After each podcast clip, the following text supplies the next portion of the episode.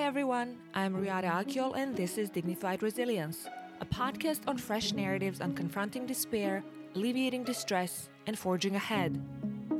In this podcast, we hear from people around the globe at all stages of life and variety of industries and learn how to channel dignified resilience to survive, feed the soul to heal, and connect with others through inspiring compassionate actions and behavior. At the same time, I aim to grow a global conversation that seeks to better acknowledge different sociocultural perspectives on meaningfully weathering life's adversities and achieving well being. Here is a noble and humane invitation for surpassing our old selves by learning about and from other people's moving forces and limitations for successfully overcoming affliction and ache. Remember, we have different lives, distinct pathways, cultures, and contexts but we can find common ground in supporting dignified resilience anywhere. So let's go then. Hello, everyone, and welcome to Dignified Resilience. I'm very honored and privileged that I'll be talking to Jeff Sharlet today in um, today's episode of our podcast. Jeff is an award-winning literary journalist, journalist, the nationally best-selling author of The Family, Sweet Heaven When I Die, and the director of creative writing at Dartmouth. His work has earned numerous awards, including the National Magazine Award and the Outspoken Award. Today, we will discuss Jeff's new book, um, The Brilliant Darkness, a book of strangers. I've had this book for a couple of months now, even before the pandemic, um, you know, and stay-at-home orders came in place. I like the title when um, I saw it out because that's the kind of stuff that I've been into recently myself, both into exploring darkness in its various forms and then this idea of brilliance um, and that contrast of possibilities.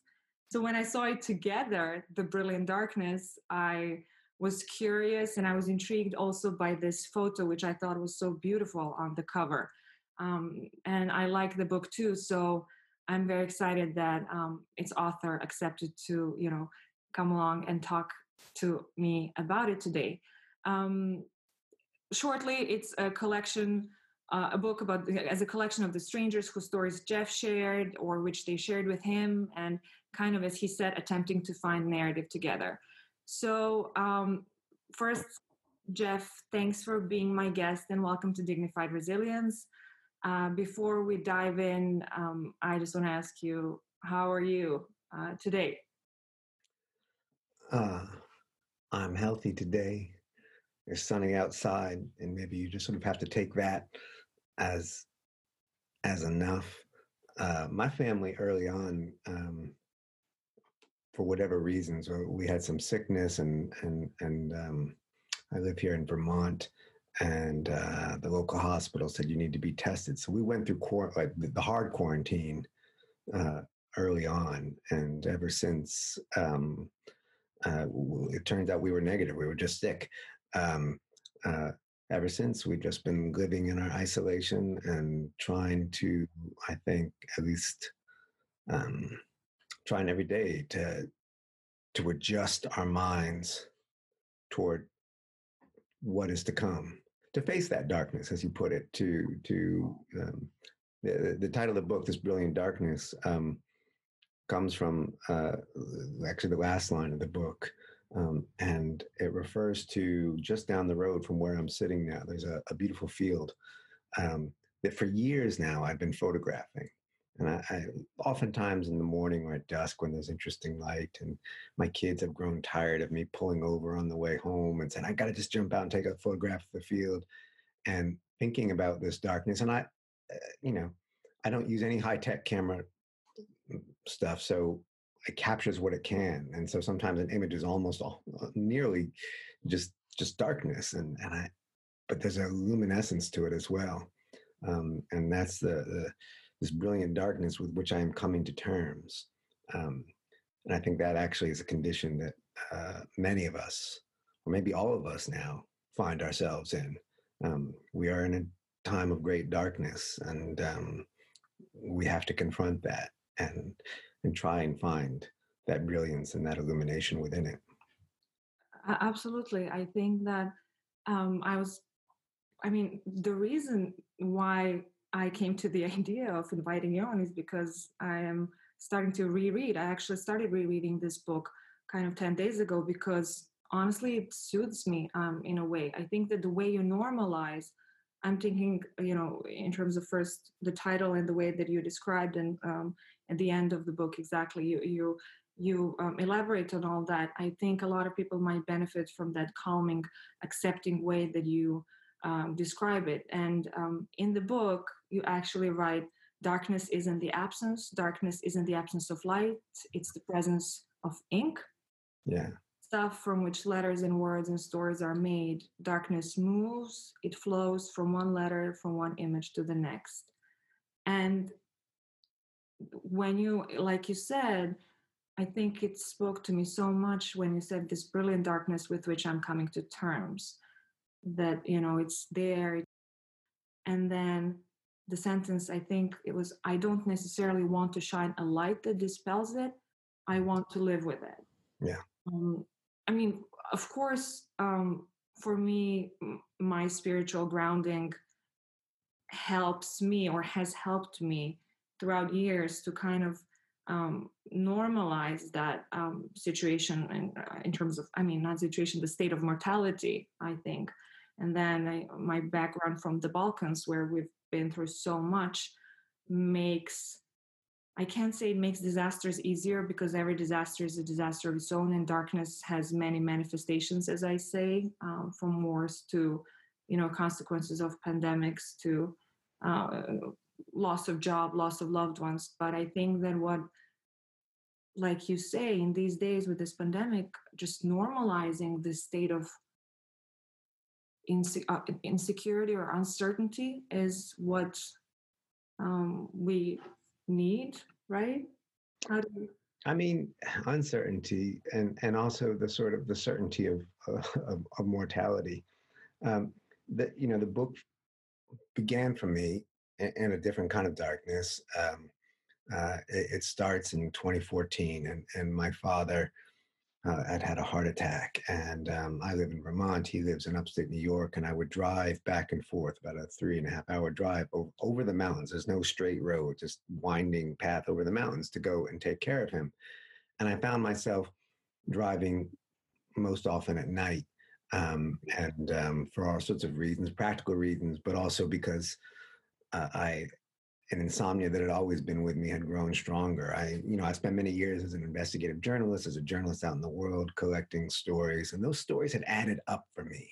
I had always, you know, I'd made the mistake of thinking, you know, you you move from one story to another. No, they they accumulate.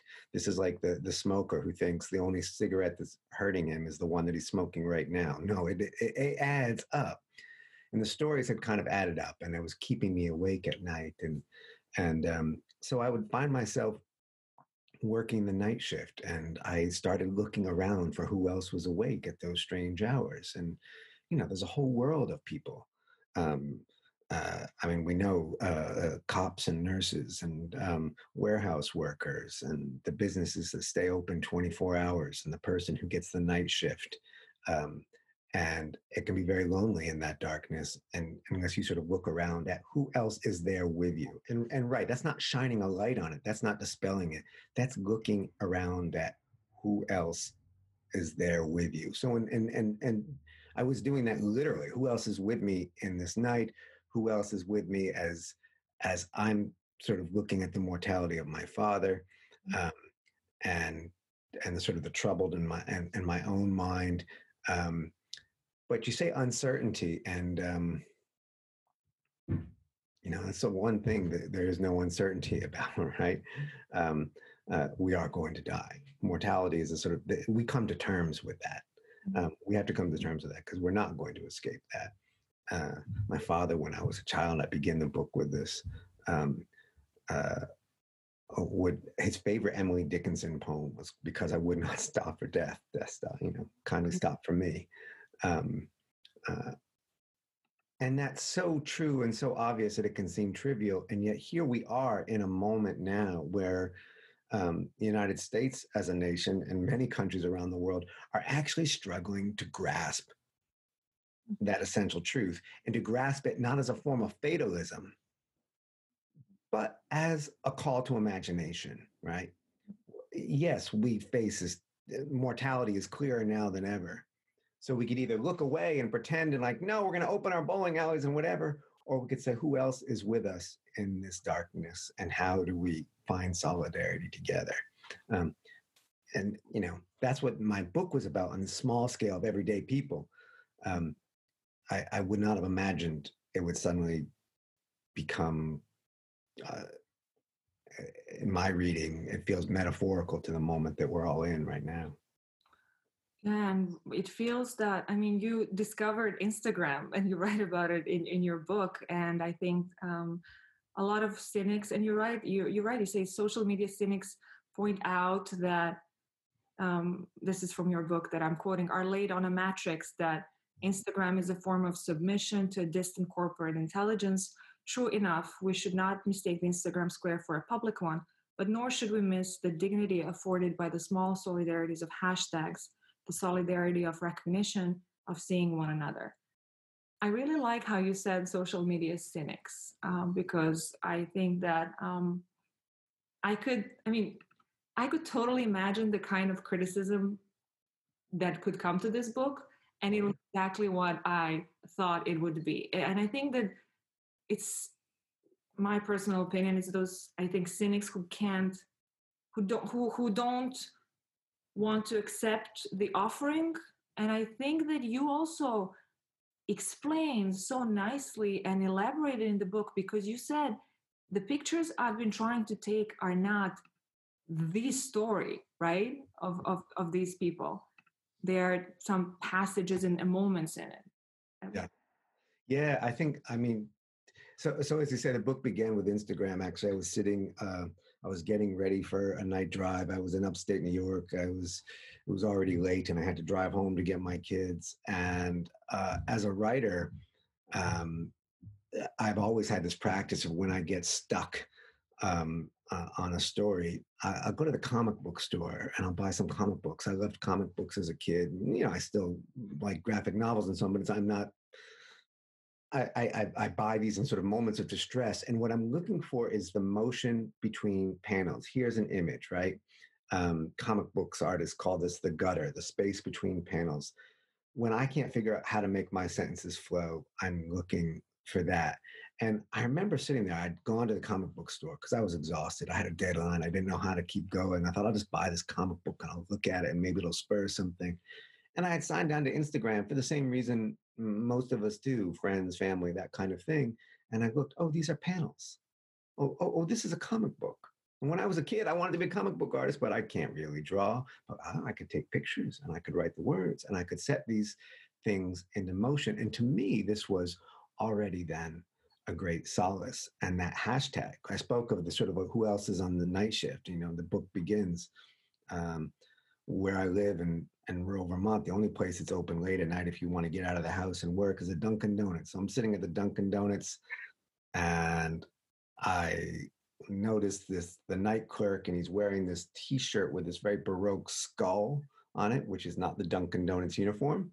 And I get to talking to him and talking about his last day in the job. He hates the job. He's been working this night shift. He has a little tear tattoo under his eye. It's for his child who died.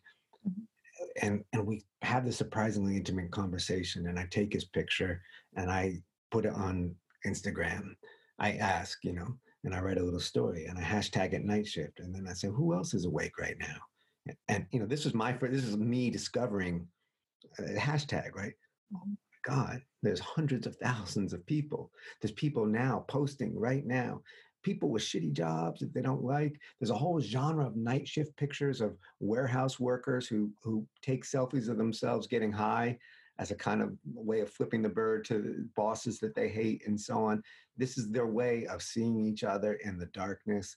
And yes, it is mediated by the corporate platform of Instagram. I am no champion of Instagram, but let's not be blind to the ways in which given the constraints, we find ways to see one another. And I think that's that's what I mean about that. Yeah, I still see it now when people uh, very knowingly declare the problems with social media um, yes, yes, and yes. And there's a, a level to which I note that many of those people who knowingly declare these problems are are people who live in cities. Well, I live in a very rural area, and you know, before the pandemic, there was days when that social media was the way I got to talk to other people, and now here we are, right?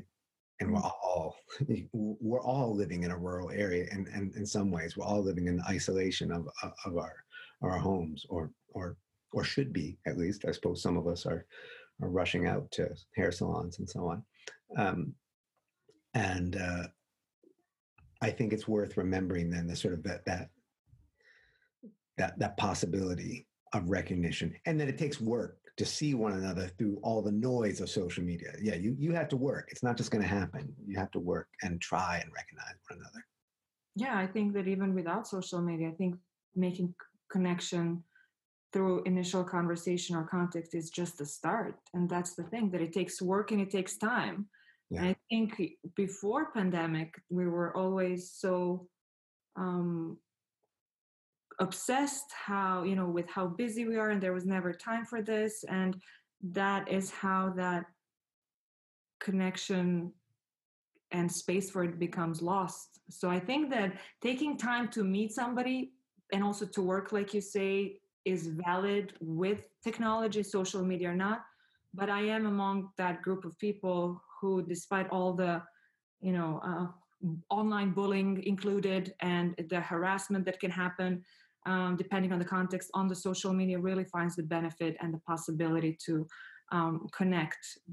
And one thing that I, um, one of the many things that I liked in this book is you were talking how um, at the end you said what i hope you see what i have come to see anyway is just how relative beginnings and endings are how mm-hmm. they too move according to the light and now here we are in the pandemic where everything and the idea of time is so relative and the idea of beginnings and the idea of endings as well so i was wondering how do you reflect upon that idea of time right now um, in terms of the beginning and the ending?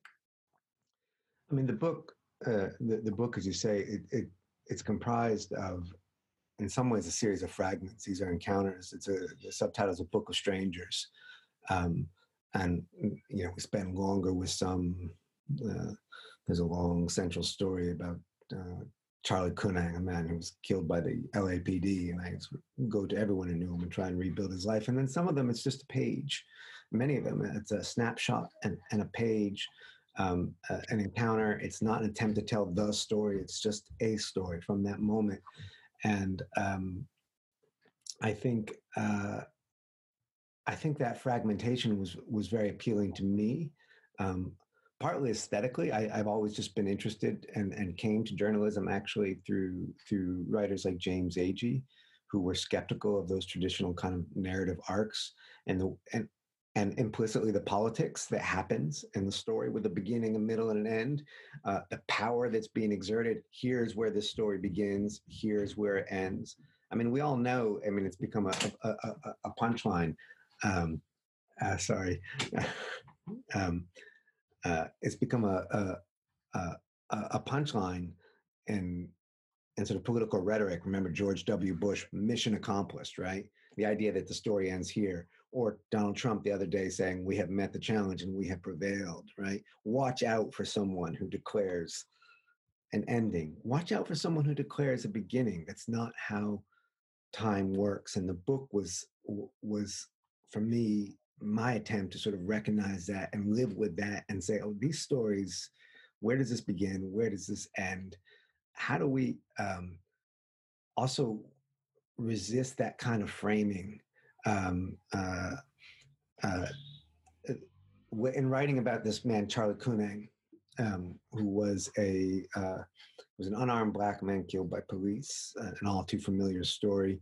Um, he uh, was a houseless man um, on Skid Row in LA, Cameroonian immigrant, um, pinned to the ground um, by a group of officers.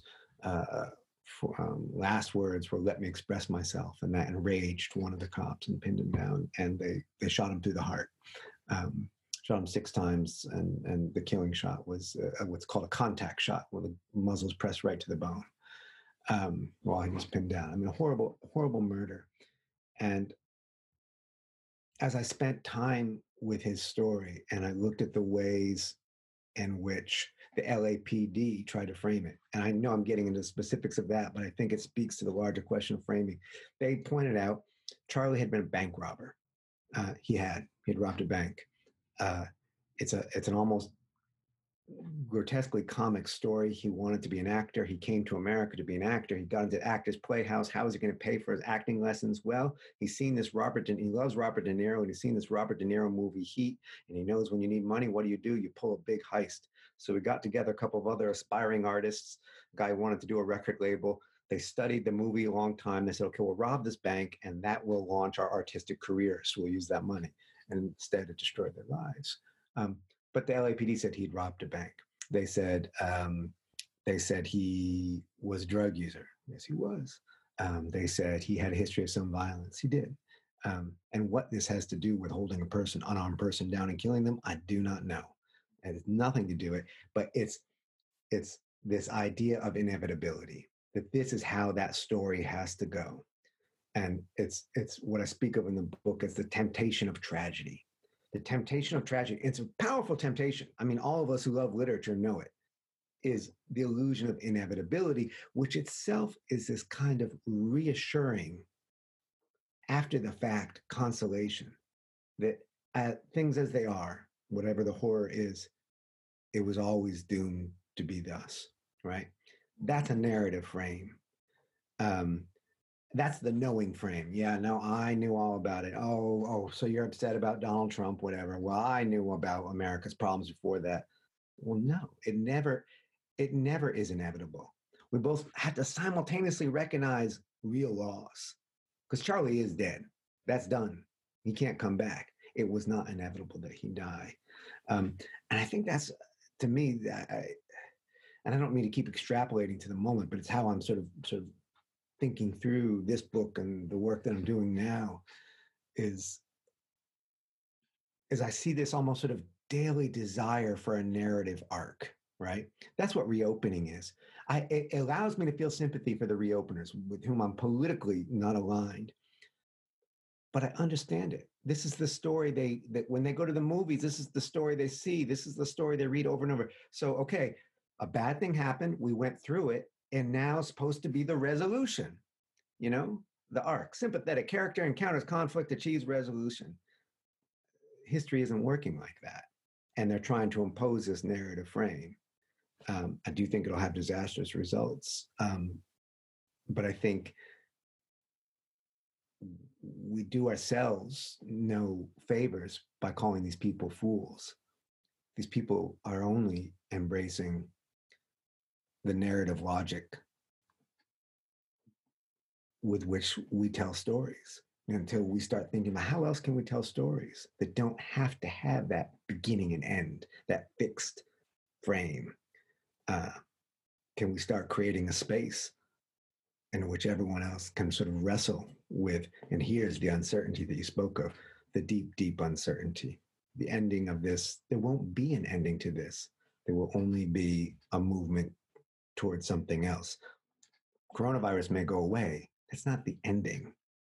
Uh, and in the same way that coronavirus didn't begin in February or January, or did it begin, you know, when to begin in 1918, or, or where do you begin it? Darkness moves. And I mean, speaking of one immediate darkness that I um, think of is that there is going to be a big mental illness crisis. I think um, not just in the United States, of course, but everywhere where geography defines and describes kind of the inequalities and inequities, whether it's uh, wealth or um, health, I mm-hmm. guess.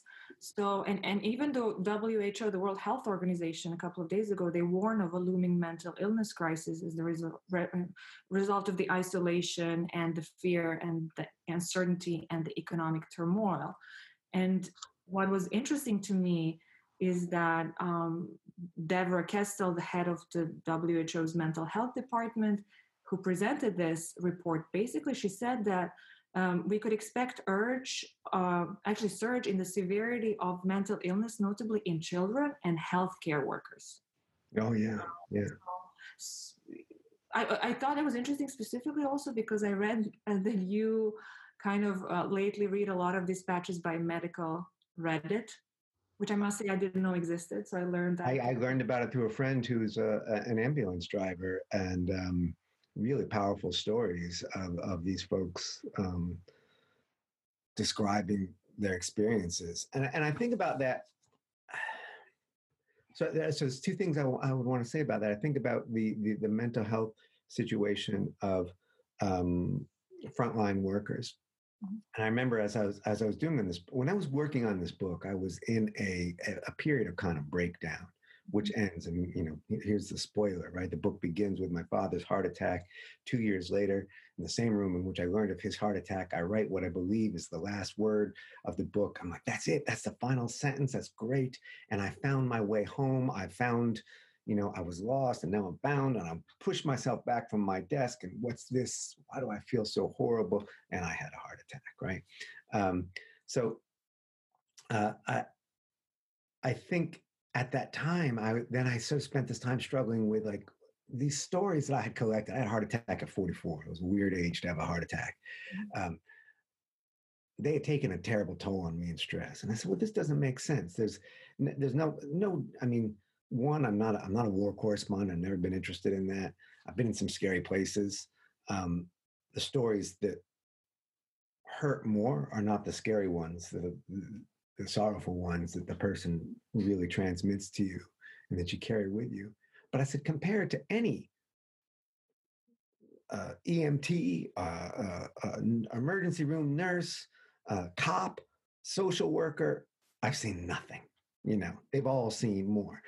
But and now on, on the one hand we know that those professions do have mental health challenges and addiction challenges and so on. On the other hand they also do have structures and forms right?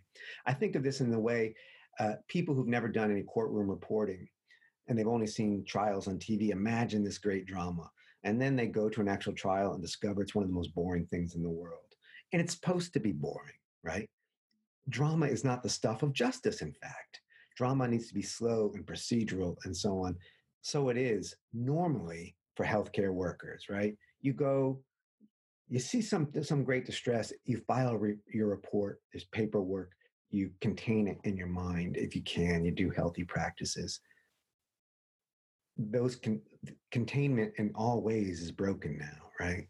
Um, they don't have that that ability to distance themselves from what they're encountering uh, all the time. Uh, I think of um, a great Instagram account to follow is a former student of mine, uh, Rihanna Starheim. Uh, I think it's called Rihanna EMS, and she is an astonishing writer um, and is working as a, a paramedic right now. Um, and um,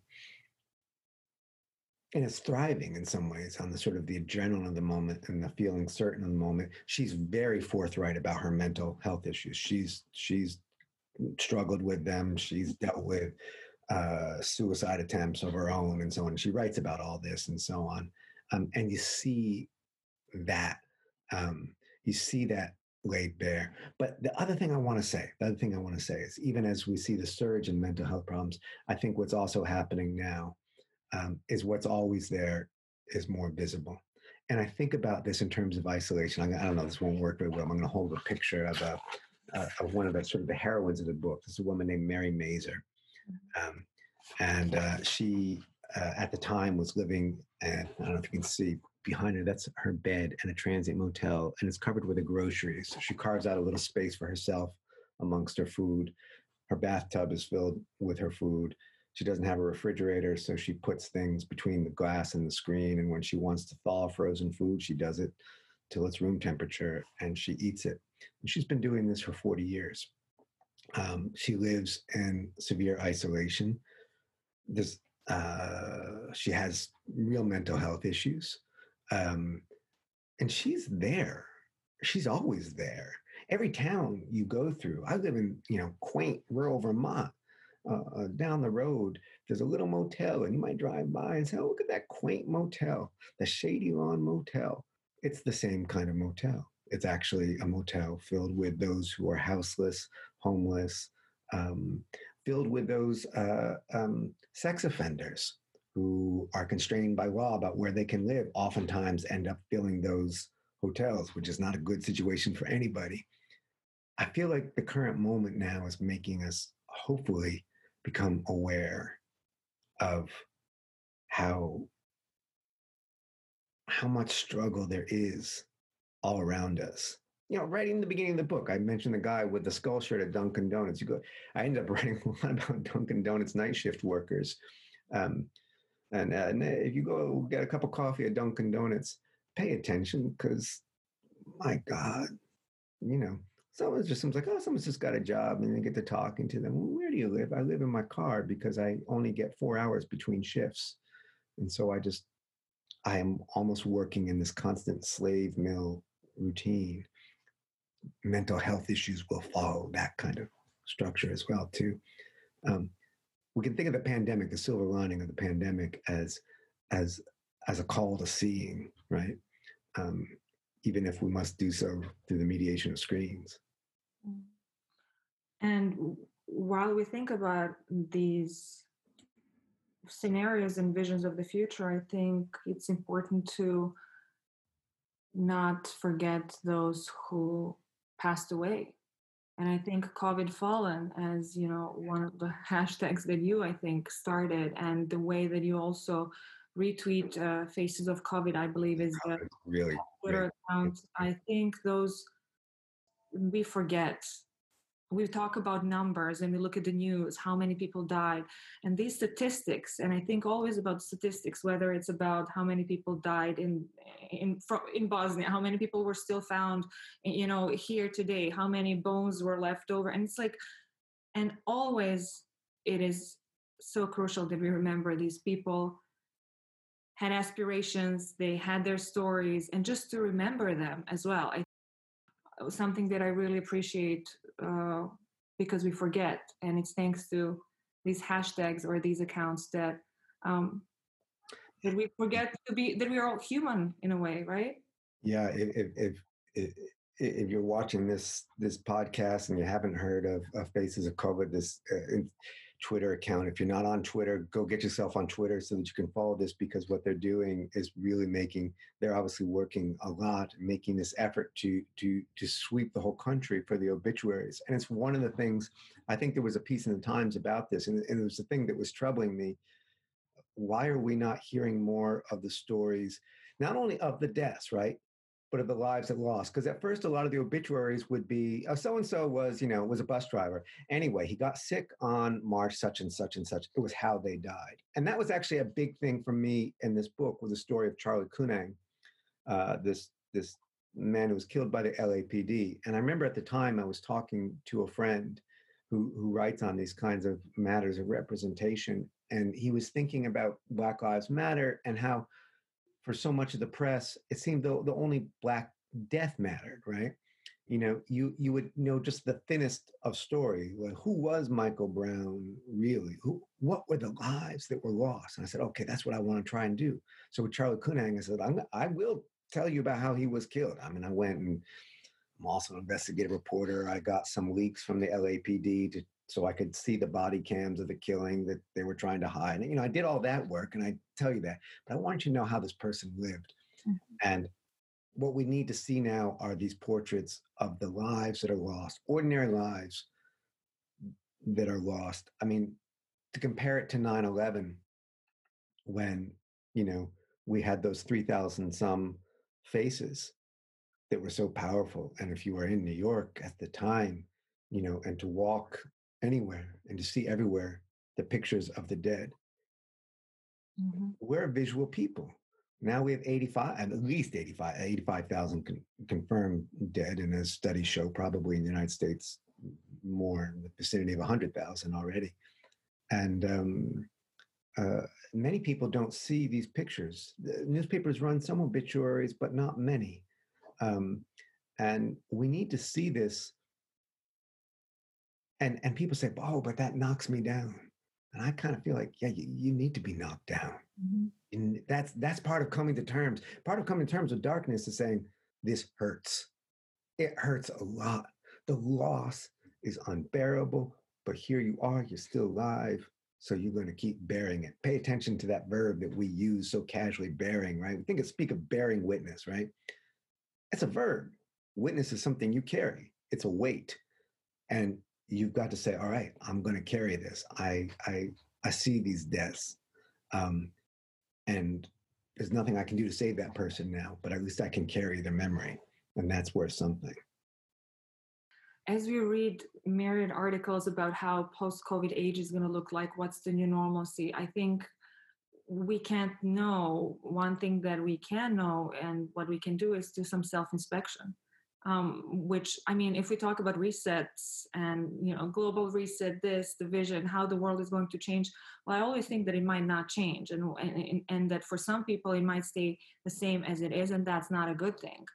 But uh, if anything, um, and something I think that I'm trying to do with this podcast is to offer these stories and the work of people who do the similar thing as an invitation for self inspection in terms of what we can do, how we can, you know, acknowledge the realities that we might not have maybe been recognizing around us or you know in terms of the people who are next to you in a line for coffee or not.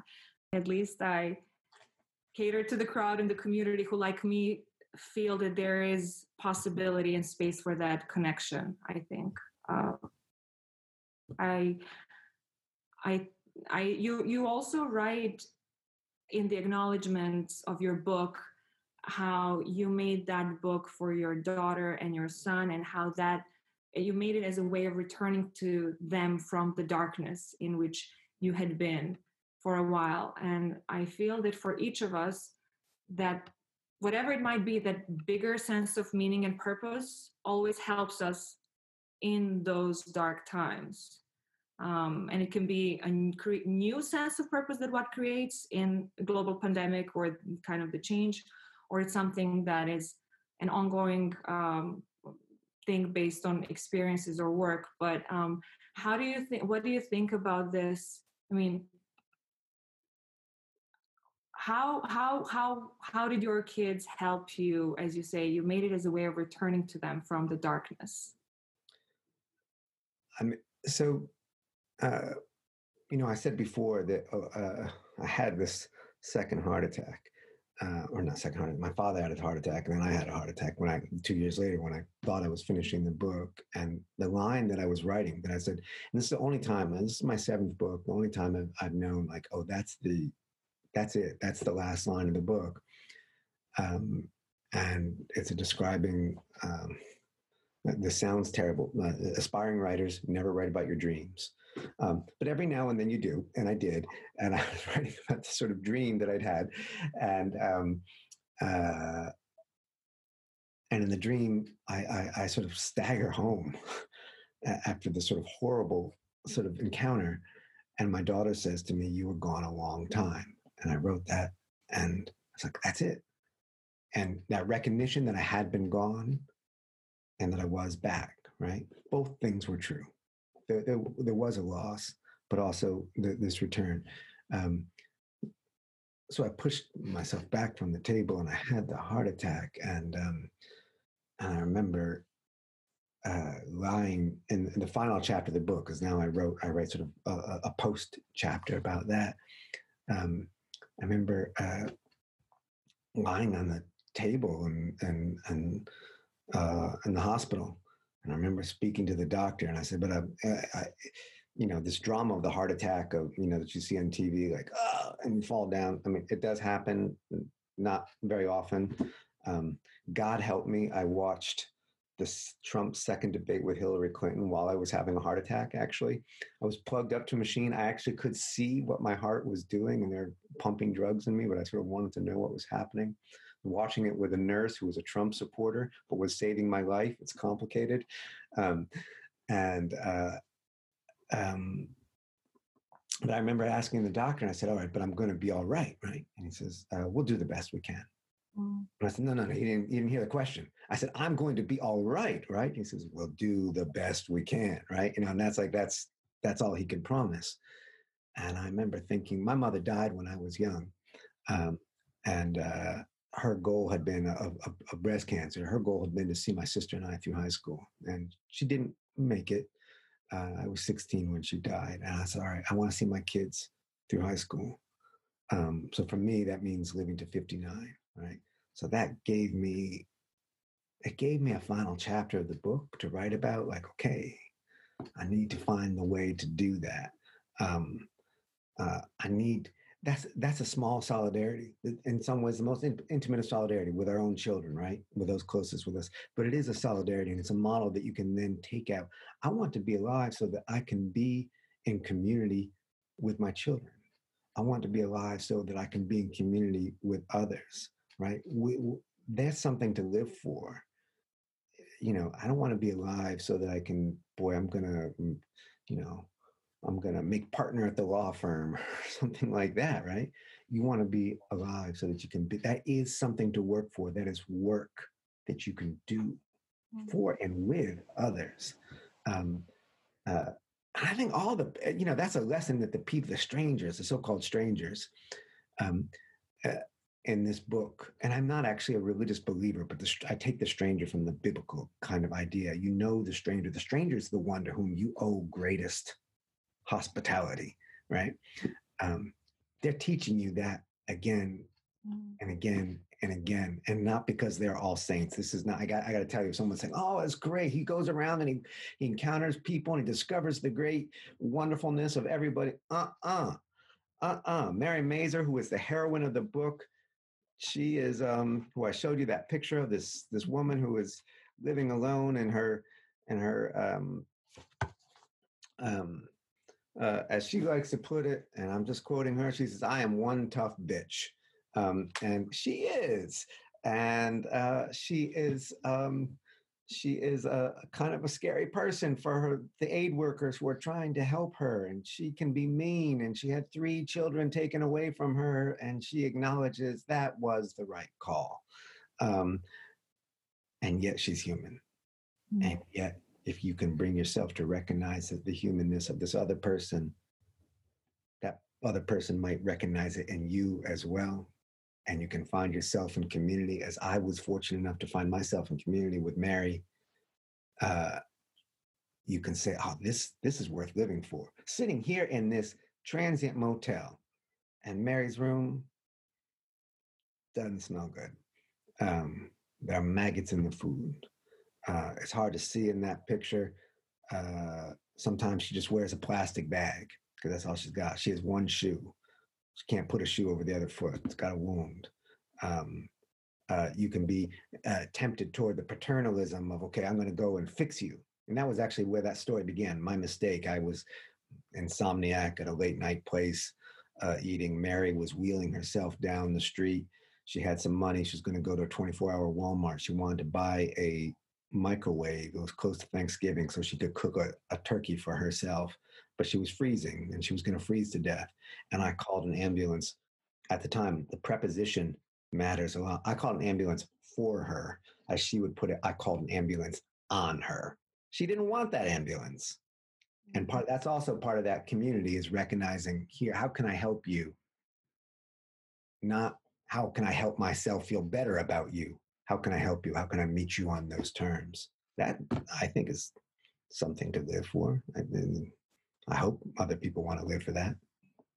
And we do hear stories uh, about, you know, despite all the partisanship, even and polarization, there are stories about new communities rising or just the relationships and kind of sparking new things sparking in terms of connections and i think that's one of the things that always um, not always but very often happens in these uh, post-disaster scenarios even after natural disasters or throughout the wars as well i think that human connection um, ends up mattering uh, a lot more and can alleviate a little bit all the stresses that we go through in particular moment there's a good book about that by, uh, you know, the writer Rebecca Solnit. Oh, I read it. I love it. I yeah, yeah. underlined it. Yeah, community uh, or a paradise built built in hell, yeah. right? And yeah. it's such a powerful book, and it goes right to what we were talking before about the way these sort of narrative frames can trap us.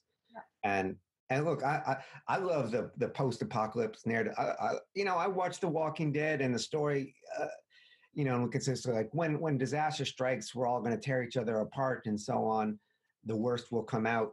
Um, and she shows looking at history and these disaster zones again and again. In fact, oftentimes, um, as she's the paradise, the great communities of solidarity and help emerge in these moments. That this this that's the temptation of tragedy, the inevitability, this inevitability of fragmentation. That's not inevitable at all. Um, uh, and that, I, I, just think that's a, a, beautiful book for the moment in terms of uh, um, thinking um, what another writer I like, Leslie Jamison, um, uh, in a book called The Recovering that came out in, I think, 2018. Um, and she's writing about creativity and addiction. Uh, she is a sober alcoholic and she's sort of thinking about, you know, what does it mean to try and keep being creative in a way that there's a, such a long history of, and I'm familiar with this because before my heart attack, I was lucky enough not to be an alcoholic, but mm-hmm. Only because genetics hadn't caught up with me yet, you know, and I, I did my best. Uh, mm-hmm. Uh, and, um, and, and she can't take a drink anymore. She doesn't have that. And so she's thinking about, uh, uh, 12 step programs, AA communities, right?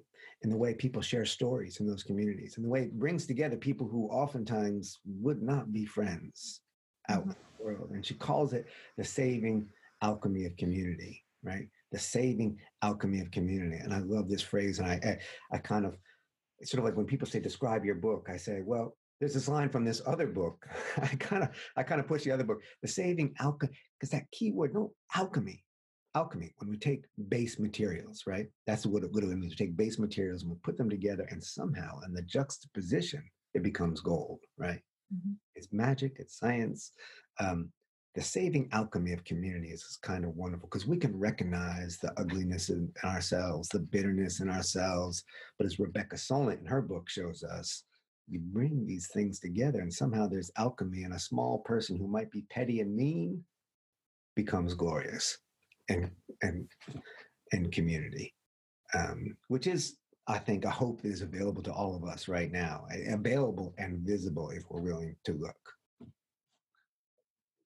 ditto to all of it. I, I absolutely agree. I think that is, um, I prefer to be in that group, even though I'm pessimist by nature. I'm really consciously have been in the past few months and years just learning those muscles of conscious conscious hope um, whether it's through spiritual grounding and spiritual solidification in my personal case or also learning from facts and realities in these um, situations, either after disasters or war narratives, uh, precisely because of where I come from.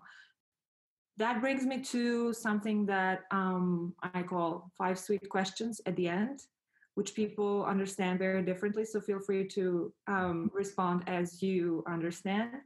Um, the first one is precisely related to that. Once the current emergency is over, uh, is there something specifically to this period that you would not want to forget, Jeff?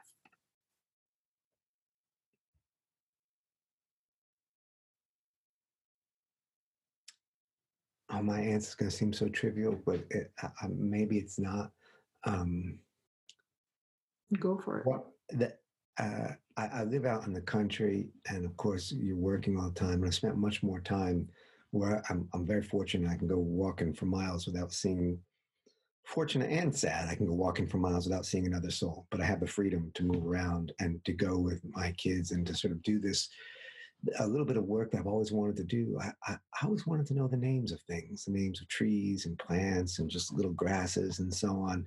And so we spend a lot of time um, learning this.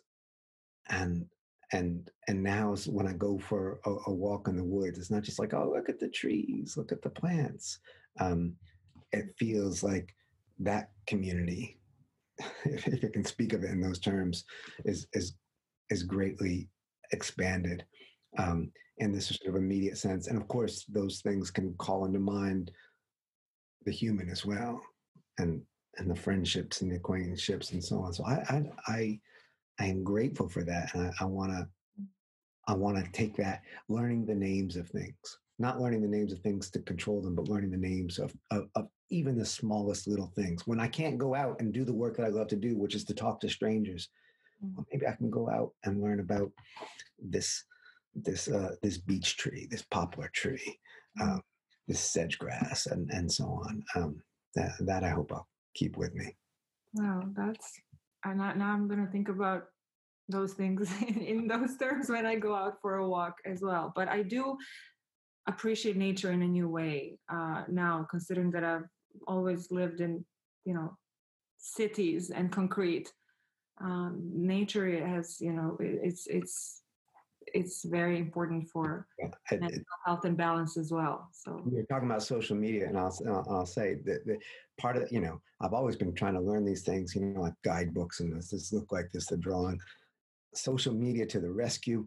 In this case, there's an app. I feel like I'm an advertiser for it, but God, my kids and I love it called Seek, and you just hover it over a plant, and because all the other people have been doing, it, and and you sort of collectively work to figure out what this thing is uh, and to give you know to tell you about the various names of the plant and so on so and it's, it's good even if you're in a city because you'll discover ah, what is there to see in a city you know you're passing uh, a uh, hundred different species of, of, of, life beyond the human every day.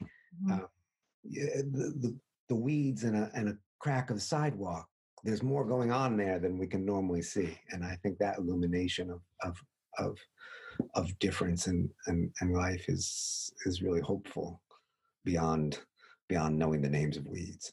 Hmm. So, which of your personality traits has been the most useful? You think, not the best trait. um, uh, well, probably, I suppose, uh, my reclusiveness. And, uh, you know, it's a book of strangers. I go out and I get um, the sort of the saving grace of talking to others and it's an odd thing as a writer i spend a lot I, I i go you know as any journalist i go and i talk to strangers and and with this book it's not strangers because i'm in pursuit of a particular story. I'm just like hey hi what's going on? and so on. But the fact of the matter is i've always done that because i'm actually kind of structurally a, a shy and reclusive person.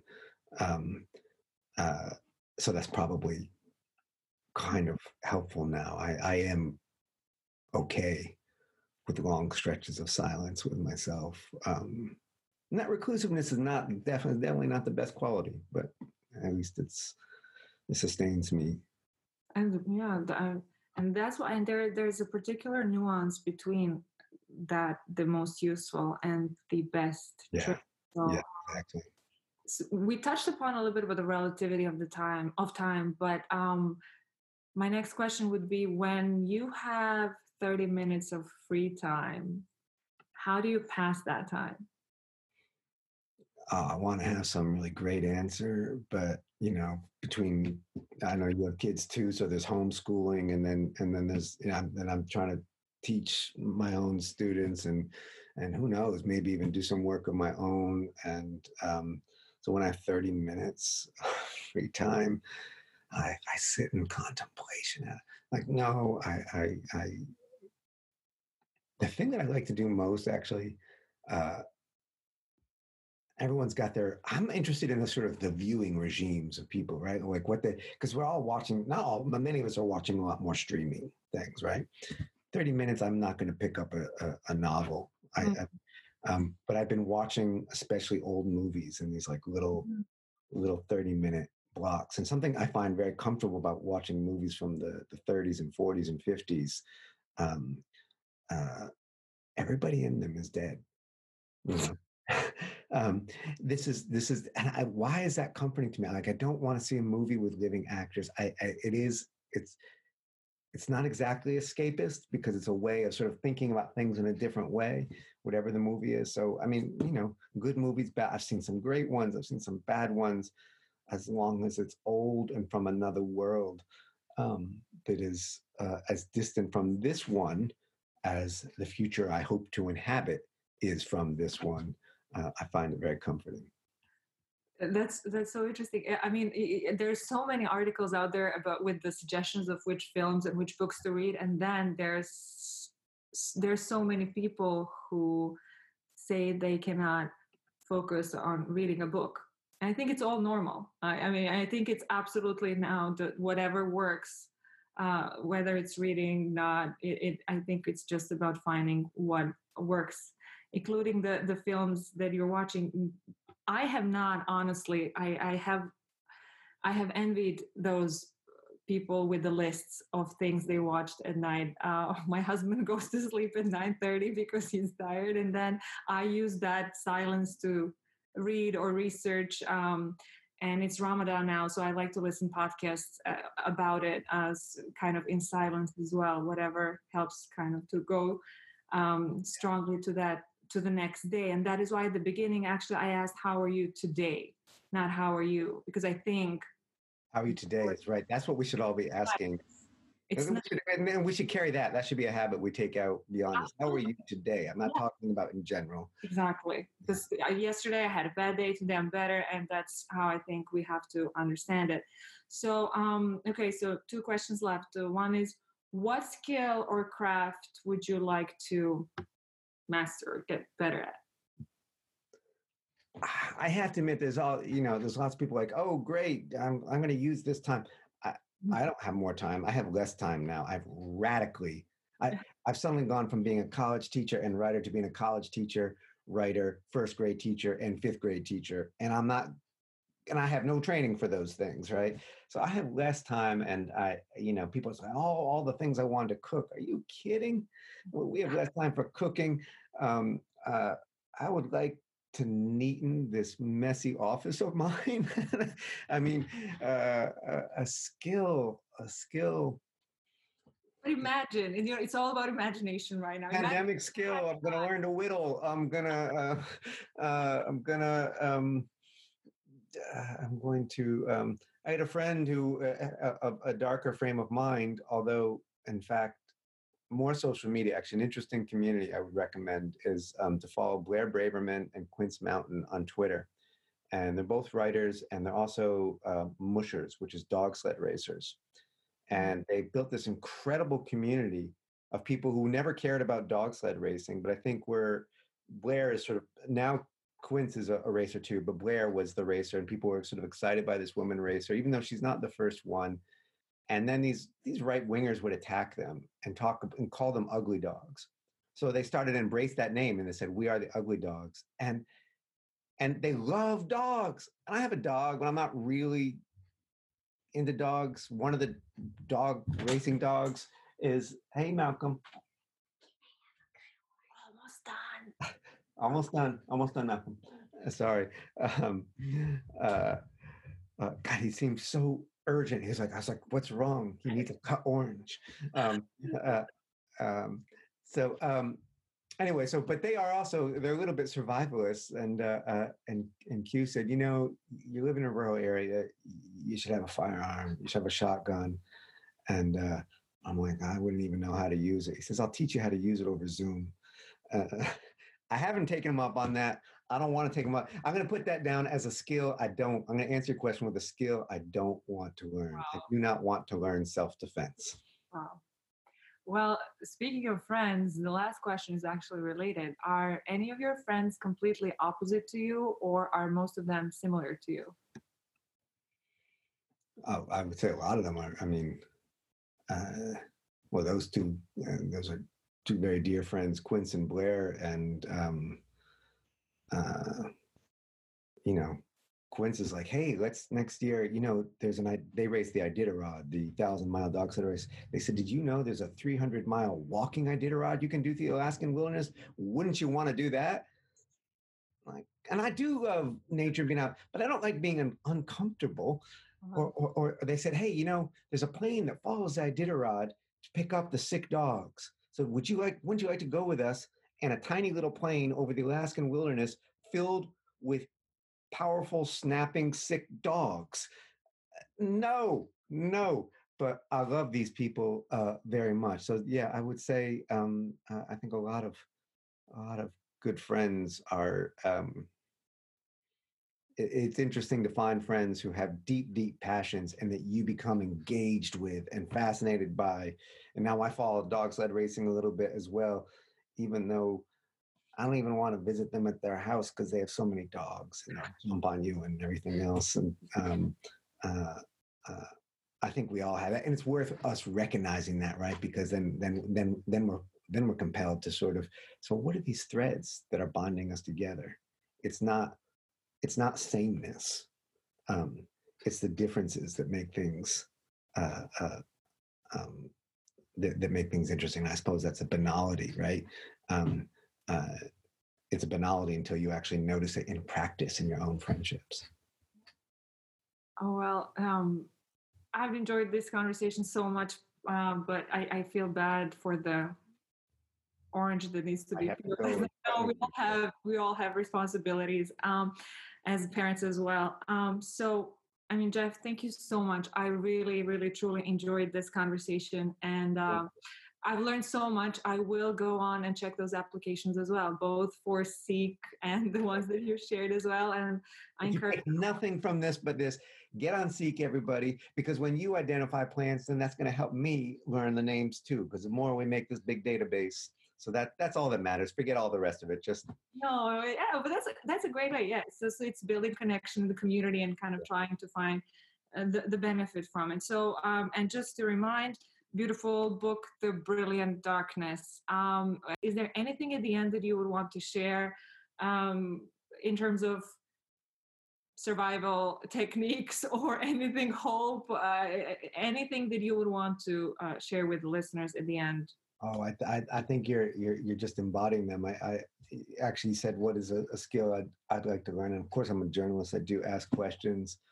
Um, but I have so much admiration for for those people who can do podcasts and so on, and who can make these sort of this great proliferation of let's talk to other people stories. Um, uh, so just what you're doing, I think, is the survival skill, um, and and I have to remember as a recluse, I have to remind myself, oh right, that that's that's what I do to survive. Is is you you ask questions about other people's lives and it's very humbling. I, I really truly uh, mean that. And I said this before. I um, this is coming out of me wanting to connect, but also wanting to hear and present more stories that I wish to hear um, in a very um, humbling way by listening to others who either want to share their stories themselves um, or people who have researched things and just kind of to be in that team